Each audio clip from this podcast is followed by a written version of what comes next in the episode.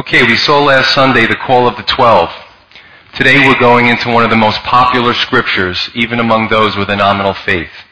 This section of scripture appears to be the Sermon on the Mount as it runs parallel with Matthew's Gospels, chapter 5 through 7, although it's more concise than Matthew's Gospel. It's generally accepted that this took place on the plains of the mountainous area near Capernaum. As a matter of fact, today there's a little church that stands on that traditional site.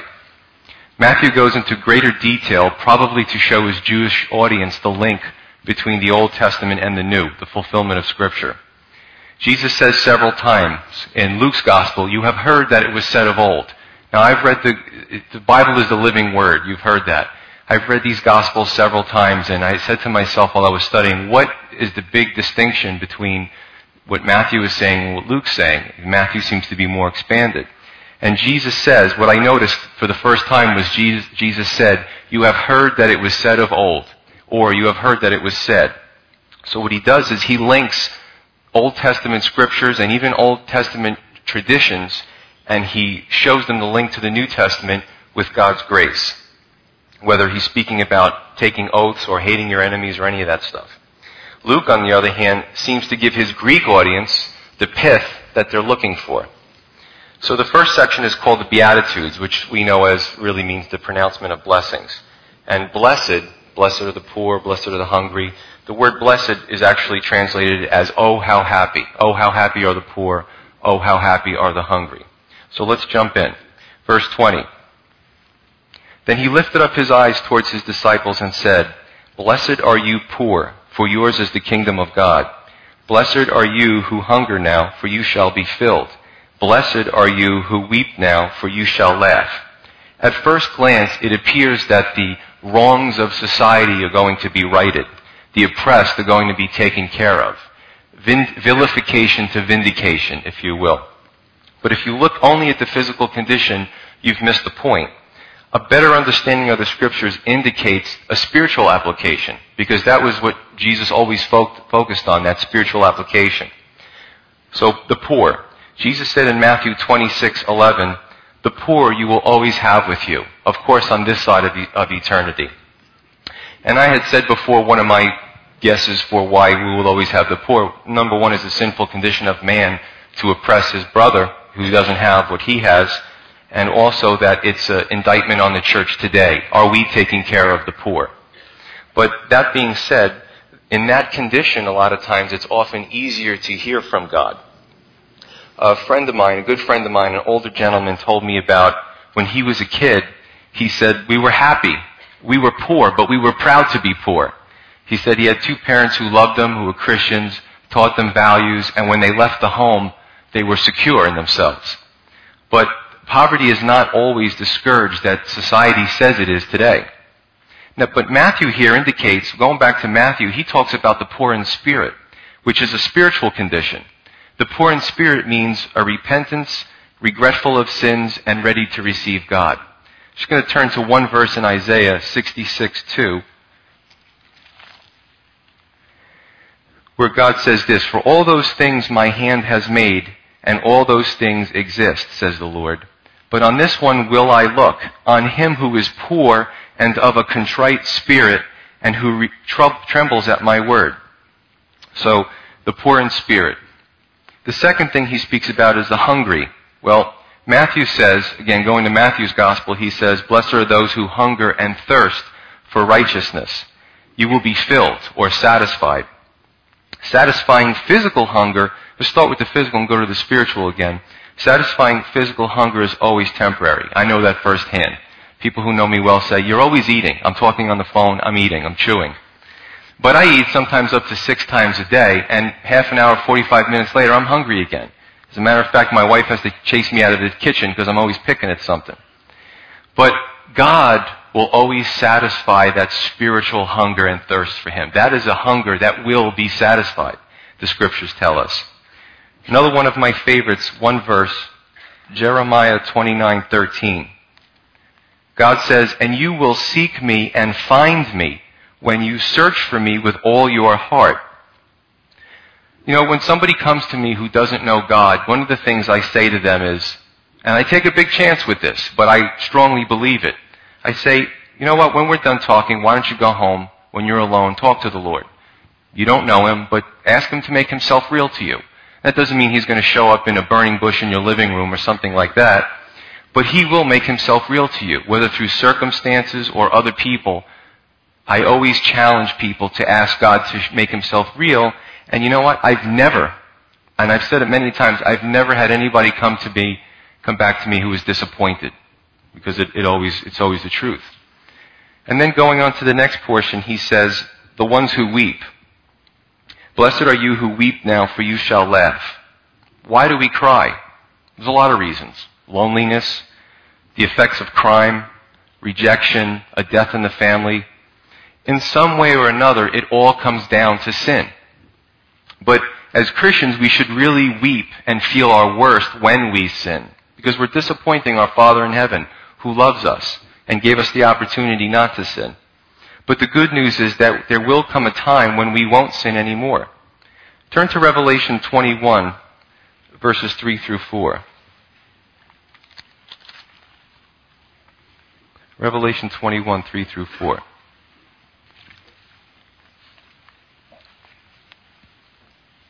It says, And I heard a loud voice from heaven saying, Behold, the tabernacle of God is with men and he will dwell with them, and they shall be his people, and God himself will be with them and be their God. And God will wipe away every tear from their eyes. There shall be no more death, nor sorrow, nor crying, and there shall be no more pain, for the former things have passed away. Two things happening. Uh, verse 3 and verse 4. Verse 3, the first phase is the abolition of sin because we have now a direct communion with God. So therefore, all the sin has to be removed.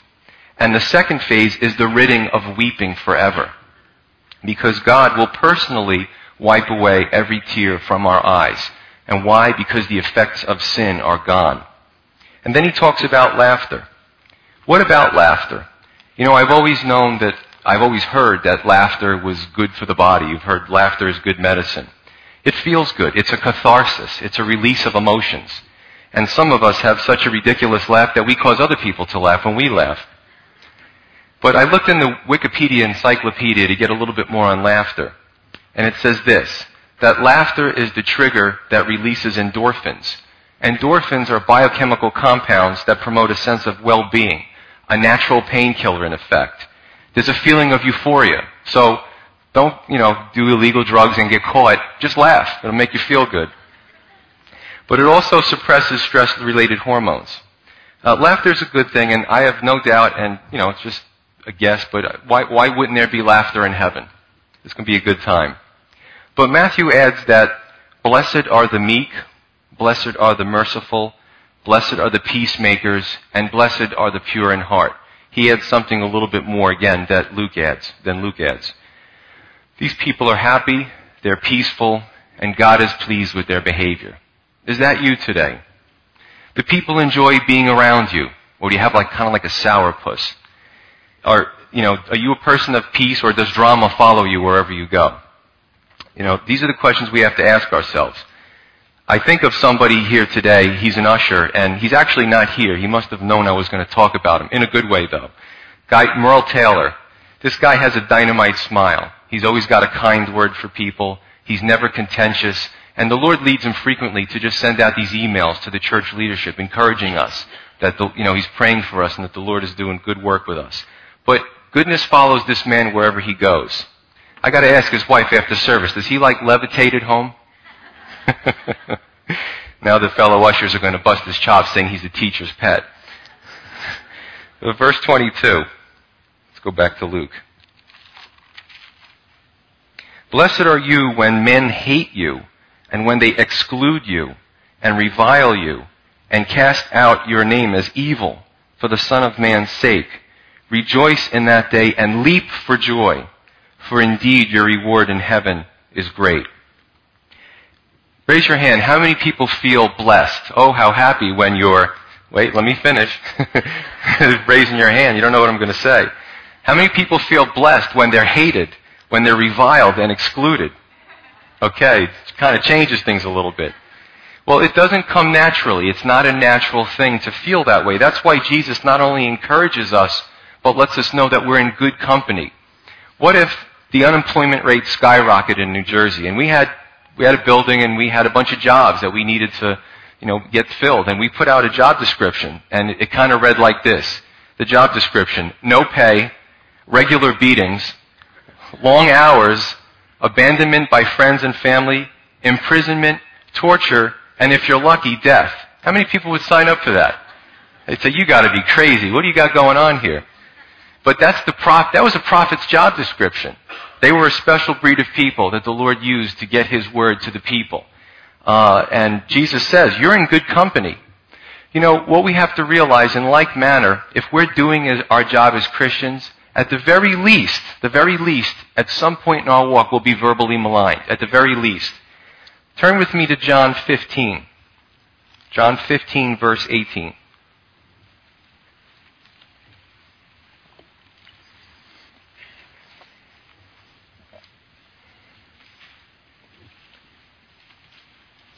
Jesus says this, 15:18. If the world hates you, you know that it hated me before it hated you. If you were of the world, the world would love its own. Yet because you are not of the world, but I chose you out of the world, therefore the world hates you. Remember the word that I said to you. A servant is not greater than his master. If they persecuted me, they will also persecute you. If they kept my word, they will keep yours also. But all these things they will do to you for my name's sake, because they do not know him who sent me. If I had not come and spoken to them, they would have no sin. But now they have no excuse for their sin. He who hates me hates my Father also. So that should definitely be an encouragement to us. Why does the world hate us when we, you know, oh, you guys, you're always raining on the parade. Oh, you're talking about these morality and family values. It, it's, you know, it, nobody wants to be rejected, but at the same time know that you're doing what the Lord has asked you to do. So that's why the world hates you. Philippians 3, 8 through 11. Philippians 3, 8 through 11.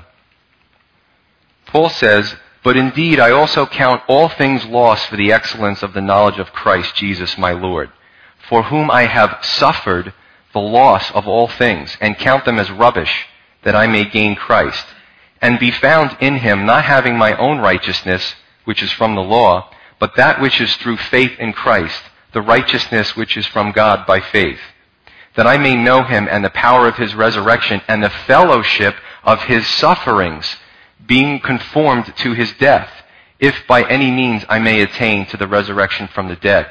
So these things go together. When we're speaking God's word, when we're, uh, you know, exuding what we're supposed to as a Christian, we're going to get persecuted. So that's one of the, the, you know, you see the God's promise book. He'll always be with you. You know, He'll make the sun shine. You know, all these different things.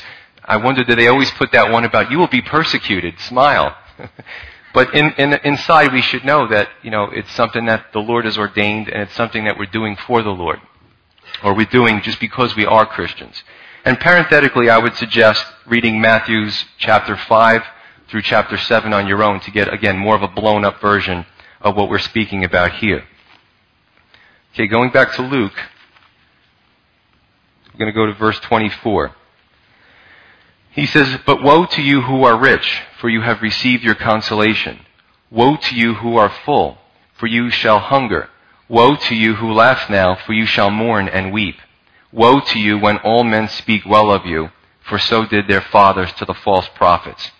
Now, not woe as in all rich people are going to hell, or that it is inherently evil to be rich. That's not what he's saying. It's not true.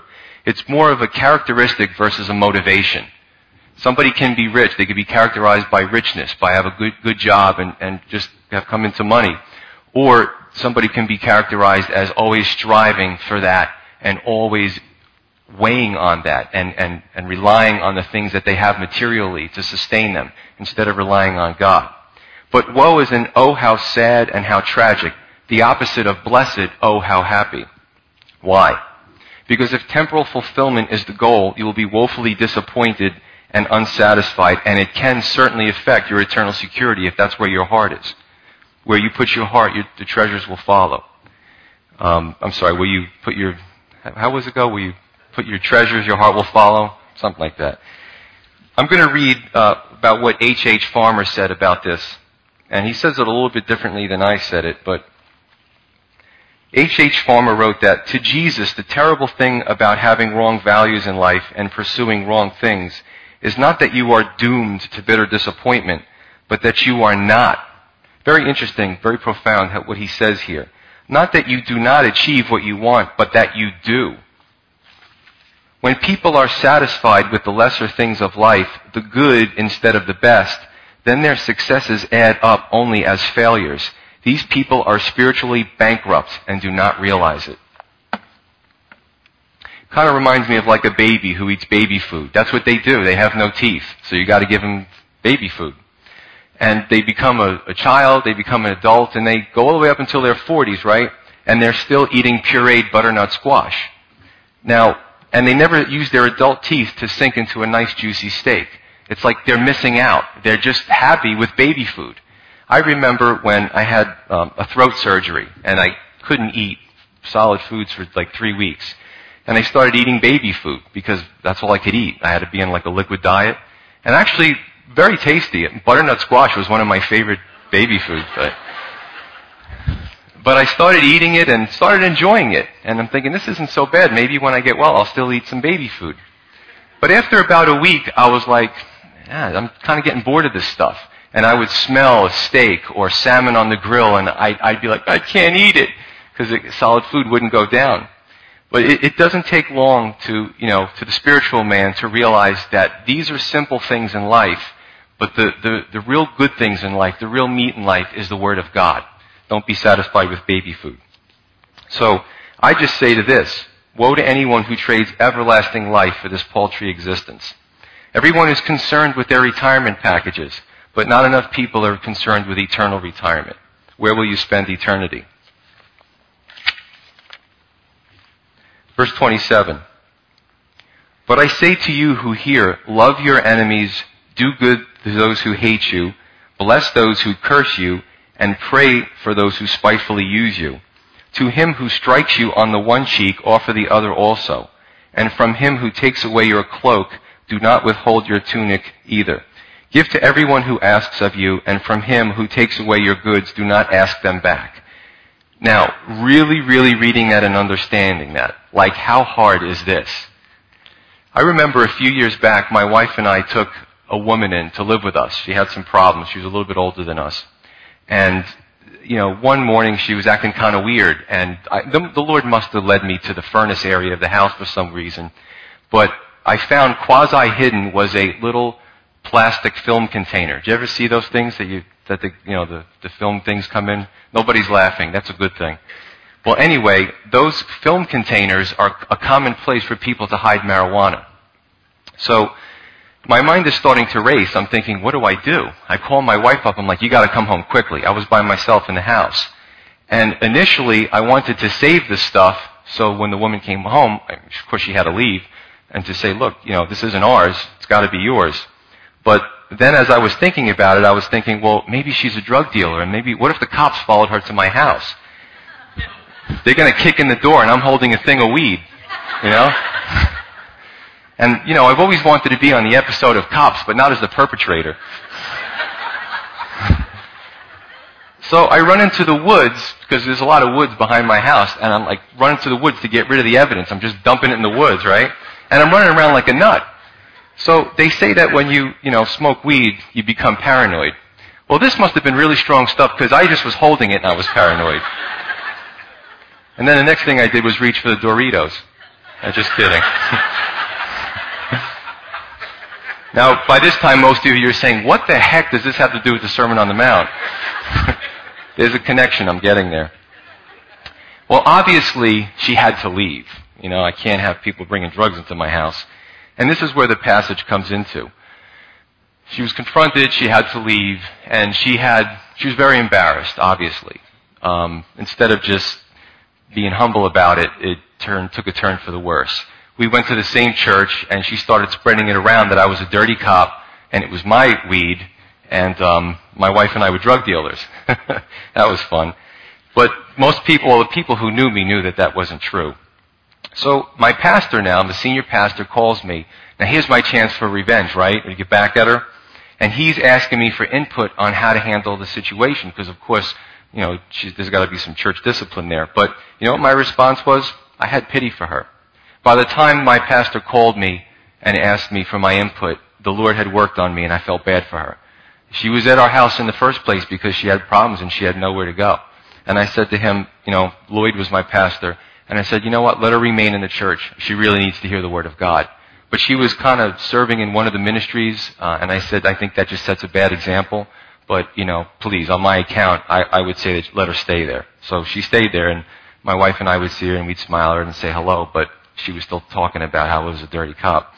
But anyway, the point being is that that was a good example in my life um, about you know turning the other cheek. And I think Jesus is saying it, it's the it's the mindset here. It's turning the other cheek, and people are going to spitefully use you and bless those people. Because really, if they're that vicious, then they need help. They need the Lord. So, loving and doing good to your enemies, blessing and praying for those that use and revile us, not reacting to reviling and abuse, and giving of your goods to someone who steals from you doesn't come naturally. Again, it's an impossible task that Jesus required of his followers. And the impossibility of that task forced them, his followers, and us to lean more on God and be filled with the Holy Spirit. The more we realize how impossible it is to do these things, the more we have to lean on him. You see? That's the whole key there. It shows us how much more we need him. And there was a movie called Les Miserables. How many people saw that movie? Actually, it was a remake from a play or something. But their main character is Jean Valjean, and he gets out of a prison. So I guess it's in France. Uh, and he steals from a church. He steals um, silverware, silver silverware, so that he can, you know, hawk it and get some money for himself. He's caught by the police, and the police bring him back to the church. Now, the guy is a priest or a minister, and he says to the guy, "We caught this man stealing from the church. Are these? Is this your silverware?" So the man looks at the Jean Valjean, the thief, and he looks at the silverware, and he goes, Jean Valjean, I told you to take the candlesticks also. See, he's doing it in front of the police so that they let him go. So he grabs two silver candlesticks and put them in the sack and he looks him in the eye and he sends them away. So the police have to release him because they think that the, the, the priest gave it to him. Well, what this does is this act of kindness and mercy causes this Jean Valjean guy to turn his life around. He becomes a mayor of a city and it's a really neat story and it shows how he turned his life around. But because of that act of, of kindness, that act of mercy, this is the effect that it had on this man. Verse 31. And just as you want men to do to you, you also do to them likewise. This is the golden rule. Now, the world has a different golden rule, a little bit different from the Bible. Basically, it goes something like this. Stick it to them before they stick it to you. In the military, that's called a preemptive strike. If you're gonna, if you think another country's gonna nuke you, nuke them first. But that's the world's golden rule. But Jesus here sends out the olive branch first. His motto was treat others well initially. And, you know, don't worry about how they're to treat you first. You go out first and treat them well initially. Uh, and you ever meet people, or maybe even Christians, who have a wall up? You know, everybody's cautious these days. You go to the store and you're in line right next to somebody and they won't even look at you or they won't say hello. And then you, you get to talking to somebody, oh, you're a Christian too, and all of a sudden the wall goes down. What's with the walls? As Christians, we shouldn't have up walls. We should be the way Jesus has asked us to be. And I think we use this as an excuse. Well, you know, Jesus will understand. I live in New Jersey. It's really not a good excuse, but people use it. Nobody's friendly here. Verse 32. But if you love those who love you, what credit is it that to you? For even sinners love those who love them. And if you do good to those who do good to you, what credit is that to you? For even sinners do the same. And if you lend to those from whom you hope to receive back, what credit is that to you? For even sinners lend to sinners and receive as much back. So the point here is what distinguishes us from the unbelieving world? Again, Jesus set a higher standard for his followers. That's what it's all about. And we also have to check our hearts. And even as Christians, sometimes, and I do this too, you know, you think about blessing for somebody and then you think, well, maybe down the road they could do something for me. You know, that, that bartering thing that we do, right? And actually the Masons, I know people who are in the Masonic Lodge, that's big. They have plumbers, electricians, carpenters, and they all barter with each other so that they don't have to pay taxes. But that's not what Jesus is talking about. He's talking about the true test of giving is when you give to somebody and you know that they have no means down the road to do you a favor back. That's what it's all about. Verse 35. But love your enemies, do good, and lend, hoping for nothing in return, and your reward will be great. And you will be the sons of the highest, for he is kind to the unthankful and the evil. Therefore be merciful, just as your Father also is merciful. I want to read briefly uh, one verse, Matthew 5:45. He says that you may be sons of your Father in heaven, for he makes his sun, S-U-N, rise on the evil and the good, and sends rain on the just and the unjust. God is thankful and kind to even the evil people. And so should we be. Because furthermore, if we realize this, that at some point in time, we were those people. We were those people who, you know, before I was a Christian, I thought, you know, oh, Bible study in college, how silly. Uh, you know, you, you, think about all these things and you, you don't know. You're in darkness. You're in spiritual darkness. And you sometimes you even mock at Christians. But we were those unthankful people at one point. We were those evil people. And God shows them mercy and grace, and so should we. And, you know, if we realize, if we really think about it, somebody's love for us when we were, you know, in spiritual darkness won us over to Christ. So what's the purpose to all this? These are rules to live by. It's what's expected. It's what's fitting behavior for God's people. And to sum it all up, this portion of scripture has to do with interpersonal relationships. And it has nothing to do with the government. And I'm going to make a distinction here because I think it's applicable. Turn to Romans 13. 1 through 5.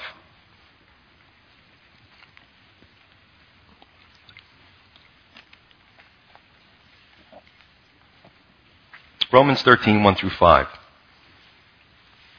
And there's a good, a good balance here, or actually, Paul is speaking about the government, which is, is totally a separate issue from these interpersonal relationships.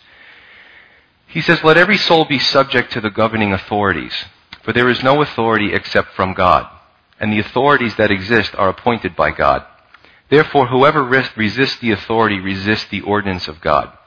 And those who resist will bring judgment on themselves. For rulers are not a terror to good works, but to evil. Do you want to be unafraid of the authority? Do what is good, and you will have praise from the same. For he is God's minister to you for good. But if you do evil, be afraid, for he does not bear the sword in vain. For he is God's minister, an avenger to execute wrath on him who practices evil. Therefore you must be subject not only because of wrath, but also for conscience sake. I actually asked somebody some years ago, well, what about corrupt governments? And actually it was an interesting response. They said that even a corrupt government is better than complete anarchy. And we'll talk a little bit about that. And I just want to read what the New Open Bible says about the function of human government, their exposition about that. It says the general function of human government as instituted by God may be said to be threefold to protect, to punish, and to promote. A. The function of protection. The moment Adam sinned, it was obvious that civilizations would need some form of restraint and rule to protect citizens from themselves. An example of this function is seen in Acts 21, 27 through 37, where Roman soldiers step in and save Paul from being murdered by his own enraged countrymen in, Jer- in Jerusalem. B, the function of punishment. Both Paul and Peter bring this out. Paul writes that duly appointed human officials are to be regarded as God's servants to bear the sword. That is to impose punishment upon criminals, verses 3 and 4.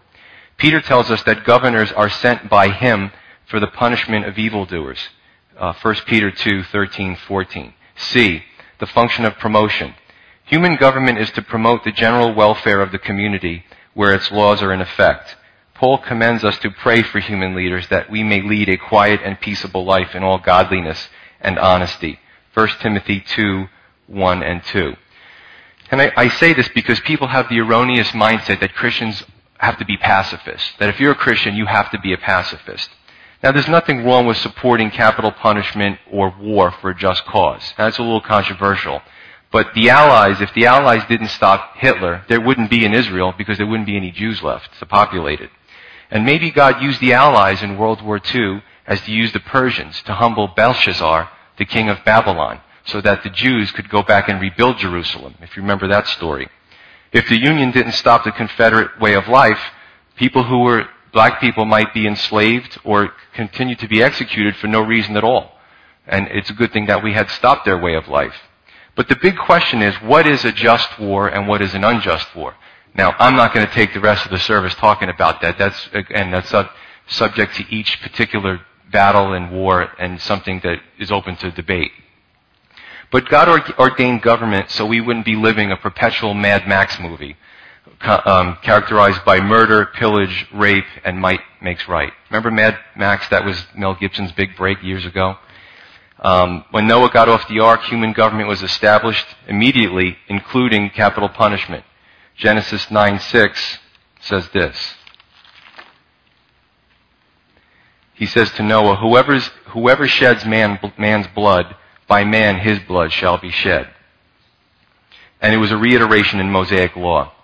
I say this because the, the correlation here is that there's a politically correct movement that tries to bully Christians into believing what they want Christians to believe. Otherwise, they're not Christ-like, and that's not true. And they use the Sermon on the Mount as their bludgeoning tool. And now, hypocritically enough, these are the same people that think it's okay to have a mother birth a baby 95% and then kill it. And they have no problem completely removing God from all semblance of public and private life. Jesus didn't come to overturn the law and the prophets. He came to fulfill it. For example, oaths. Remember Jesus said, let your yeses be yes and your noes be no? The Bible in the Torah said that you could actually take an oath. But the problem was, over time, the people abused the oaths so bad that Jesus said, listen, don't even get involved in that. Just let your yeses be yes and your noes be no. Oaths were, were perfectly legitimate, but Jesus wanted his followers to be held to a higher standard. Jesus didn't come as an anarchist or a revolutionary in the physical realm to overthrow the government. John 18:36 speaks a little bit about that.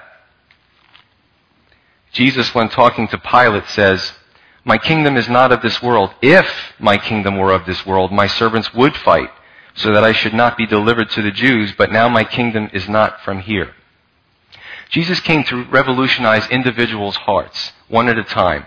I can believe in justice and punishment for evil doing, while at the same time, and I've done this for years, I have an ID, I go into the prisons as a police officer, no uniform, I go in as a Christian and lead these men in prayer, these prisoners, give them, give out Bibles, spend my time without compensation to help lead these people to Christ and help them to change their lives. And there's no conflict in that.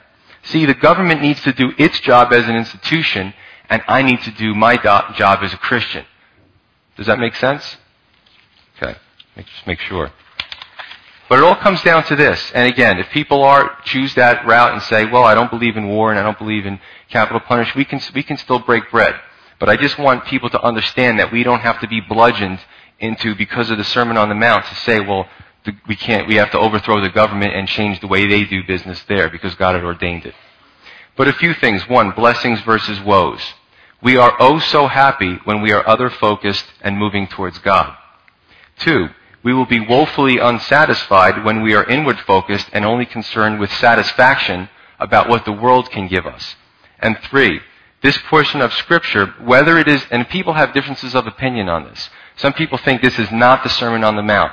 This is a different sermon in the same area where uh, Jesus reiterated some of the things he said in Matthew. Either way, that's fine. It's open to debate. But either way, um, it has to do with interpersonal relationships between the believer first and then everyone else. So we're to be held to a higher standard and win people to Christ by emulating his qualities. Love, grace, mercy, and forgiveness. This should be very, a very convicting portion of Scripture to us all if our lives are characterized by self-centeredness. And it's a wake-up call for us to be, stop being spiritually slothful and be about our Father's business. Let's pray.